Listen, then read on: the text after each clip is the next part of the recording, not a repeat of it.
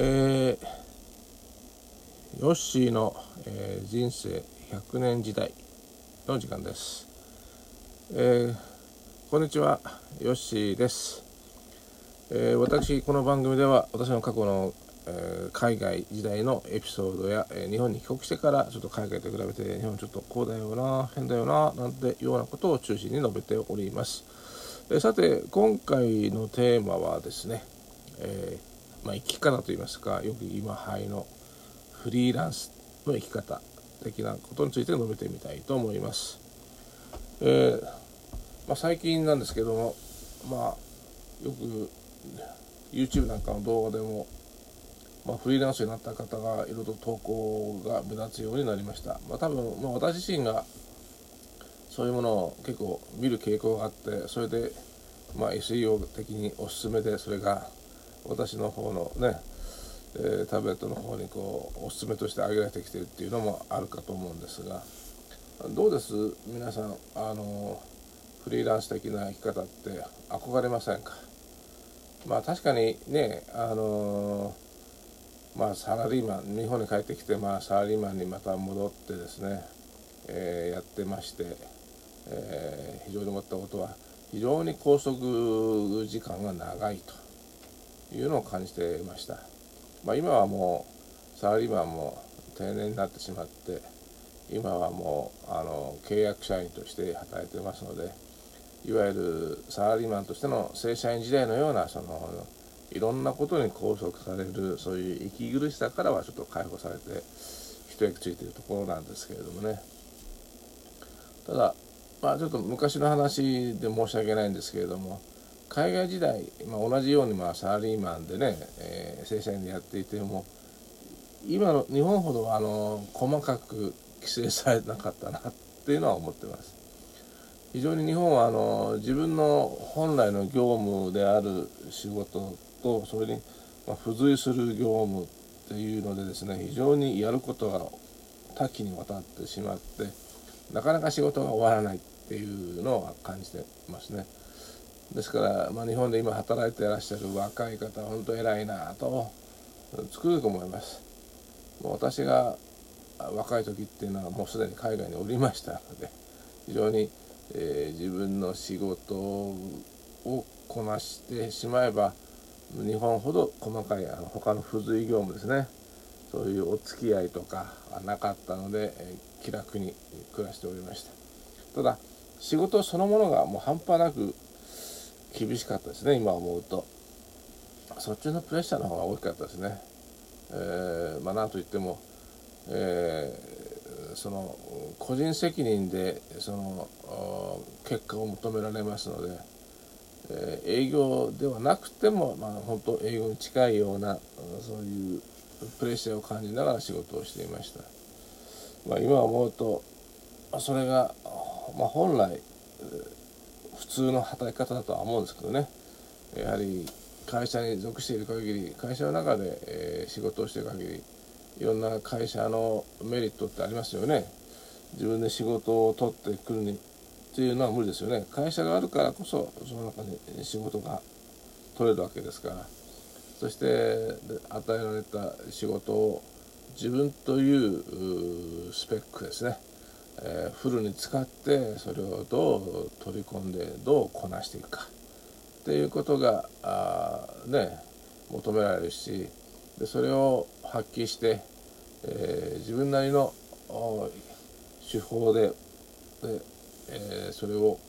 えーまあ、お客様、自分の方両方ウィンウィンのシチュエーションでですね、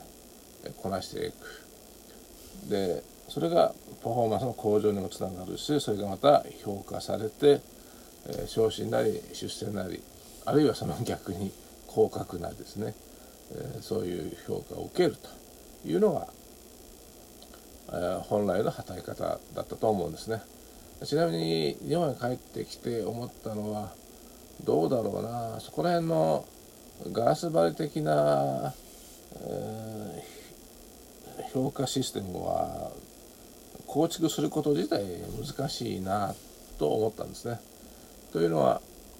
えー、もう客を含め取引先を含め、えー、もうすでに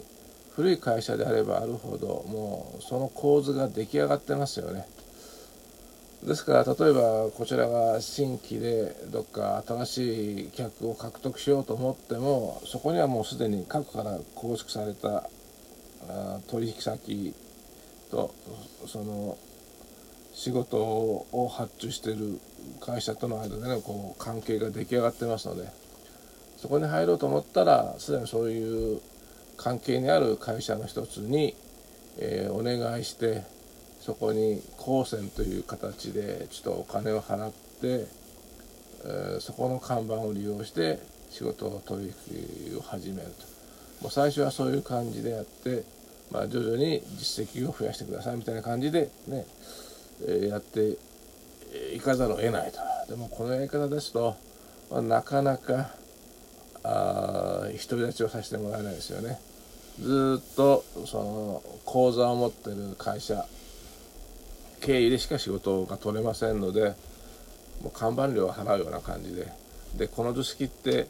えー、私がおりましたあ製造業だけでなく全ての業界にあるなと思ってるんですね。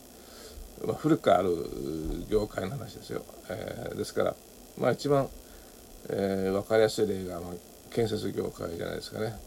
建設業界で大体どこもあの大手の看板が受け元で、そこから下にどんどん下請けに流していくと。えー、なぜそうなるかというと、結局、まあ、日本全国いまだにはびこる文化として、その無事に工事をね終わらせるためにはいろんなことが必要になってくるわけです。えー、クレーム対応、嫌がらせね、まあ、そういった、えー、正規ルート、非正規ルート、いろんなルートでその工事の妨害や邪魔が入ってきますから、それをなだめるためにはそれなりのお金を払って解決とかしなくちゃいけません。そういうノウハウを持ってるところの看板をかましておいた方が、えー、仕事が楽に進むわけなんですね。ですから、えーまあ、下請け業者として参加しているところはそういうところにもこう便宜を図ってですね、仕事をもらい続けると、まあ一種そういう下請けという形では入ってますけど、なかなかその奴隷とまではいきませんが、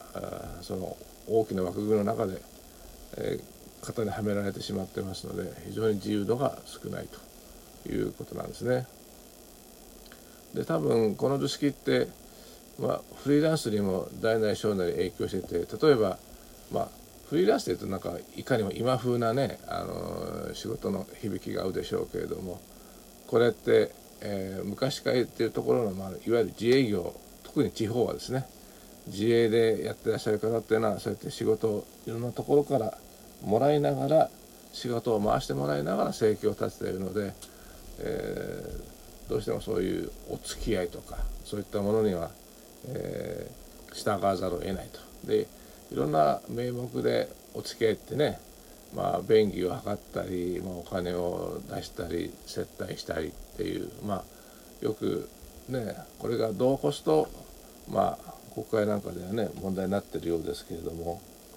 結局こうやってまあ突き詰めれば日本の文化にも接してなってくるんだと思うんですが、結局、まあ、仕事を出す側ね、えー、それが強いわけですね。えー、仕事を出す側が最終的にはそこに支払いをするわけですから、まあ、いわゆるお客さん意識ですよね。そうするともうこのお客さんの機嫌を損ねてはいけないということで、そこから多少後出しじゃんけんのように出てくるちょっとした要求なんかでも飲まざるを得ないと、もうこれが全てに通じているかと思います。